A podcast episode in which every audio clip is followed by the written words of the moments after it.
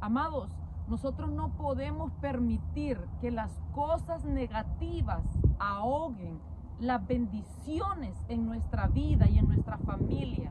Amados, miren, a lo largo de nuestra vida, a lo largo de la trayectoria de este peregrinaje por esta vida, amados, en este mundo, nosotros vamos a tener momentos adversos, pero también, amados, nosotros somos muy bendecidos. El Señor nos bendice a diario. Es por eso, amado, que nosotros debemos de enfocarnos más en las cosas buenas que en las cosas malas. Nosotros debemos de enfocarnos más en las cosas positivas que en las negativas. Nosotros tenemos que aprender, amados, a valorar cada detalle, cada momento, cada bendición con unos con un agradecimiento grande, amados.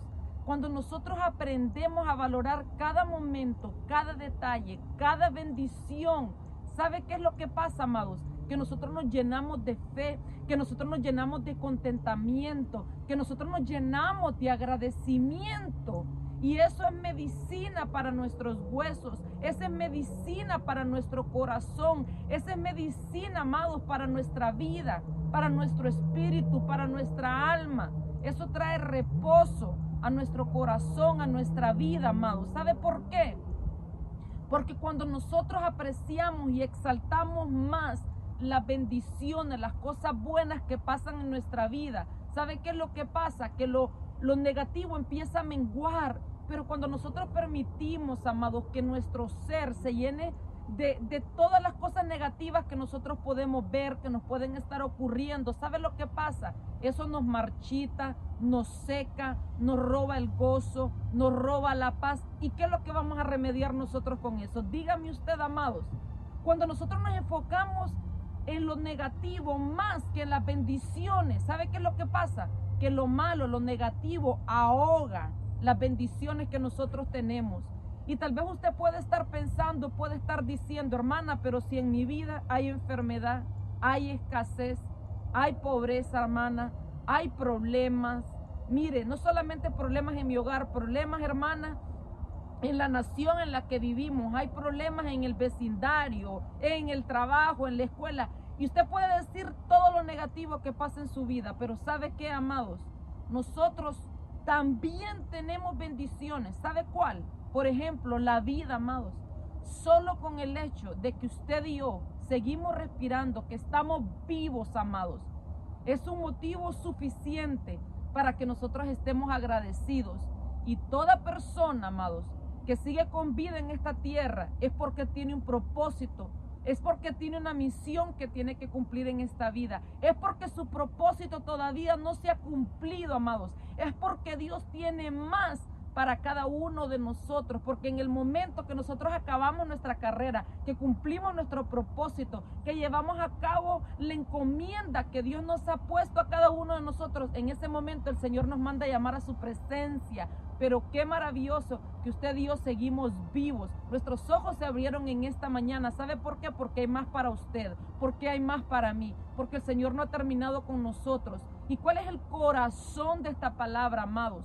Que no permitamos que lo malo y lo negativo que pasa en nuestra vida ahoguen las bendiciones que el Señor nos ha dado. Mire, la vida es lo primero.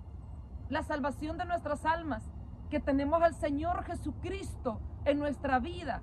Ah, eso es lo más importante y eso es lo primero, amados. Eso es lo más, eso es lo más grandioso que hay. Amados, la familia que tenemos, nuestros hijos. ¿Usted sabe cuántas familias, cuántas parejas, cuántas personas no pueden tener hijos si nosotros tenemos la bendición de ser padres? El aire que respiramos, mira la naturaleza, amados que tenemos un techo donde vivir, tal vez un techo humilde, pero gloria a Dios que tenemos un techo donde vivir. El, alimento, yo le apuesto que no falta en nuestra mesa. Tal vez sea un alimento humilde, amados, pero sabe que arroz y frijolitos, pero gloria a Dios que los tenemos, porque hay alguien en este mundo, amados, que los desea y no los tiene. Usted sabe cuántas personas, amados, están muriendo de hambre, de desnutrición, porque ni tan siquiera un pedazo de pan duro o arrocito con frijoles tienen para comer. O sea, amados, Y yo puedo seguir enumerándole a usted la cantidad de bendiciones que nosotros tenemos. A veces nosotros pensamos que la bendición solamente es lo material. No, el dinerito y lo material, pues qué bueno si lo tenemos, porque a quién no le ayuda lo material. Eso es parte de la bendición, pero no se limita solamente a lo material, amados. Eso es parte, pero la salud, la vida, la familia, los hijos, la naturaleza, el techo que tenemos donde vivir, el plato de comida, todas esas, amados, son bendiciones que nosotros debemos de aprender a valorar. ¿Y sabe por qué el Señor nos está hablando de esto en esta tarde? Esta palabra viene del corazón de Dios. ¿Sabe por qué, amados? Porque a veces nosotros estamos amargados, no disfrutamos la vida. ¿Sabe por qué? Porque tal vez no ha llegado la oración, no ha llegado la contestación, porque tal vez nos dieron un mal reporte del médico, porque tal vez tenemos problemas, pero es por eso que el Señor nos está diciendo en esta hora, si nos enfocamos más en lo bueno y en las bendiciones, eso va a, a, hacer que lo malo mengue y nos vamos a llenar de fe, nos vamos a llenar de gozo, amados. Fíjense que dice la, es por eso que dice la palabra en Salmos 45, dice, muchas son, Señor Dios mío, las maravillas que tú has hecho y muchos los designios que tú has hecho para con nosotros. Dice, no hay nadie como tú. Si hablara de ellos, si los contara, no podría enumerarlos. Amados, Salmo 45, mire qué maravilla. Amados, aquel que escribió este salmo está diciendo, está contando las bendiciones, está contando las maravillas, está resaltando lo que Dios ha hecho en su vida. Imagínense lo que dice, amados, cuántas son las maravillas y los designios o los pensamientos de bien que tú tienes para nosotros, que tú has hecho. Dice, si hablara de ellos y los, y los contara, dice que no podría enumerarlos. Entonces, amados, es el corazón de esta palabra.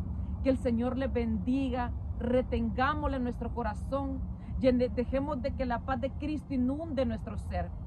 Dejemos de que la fe en nosotros sea fortalecida, exaltando más lo bueno que lo malo.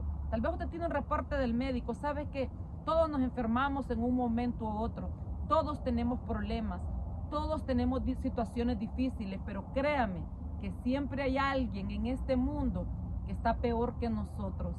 Y nosotros, amados, aunque es verdad que pasamos momentos difíciles, pero así mismo pasamos momentos de refrigerio. Y en esos es que nosotros tenemos que pensar y enfocarnos para que nuestra fe sea fortalecida y nos llenemos del gozo de su salvación.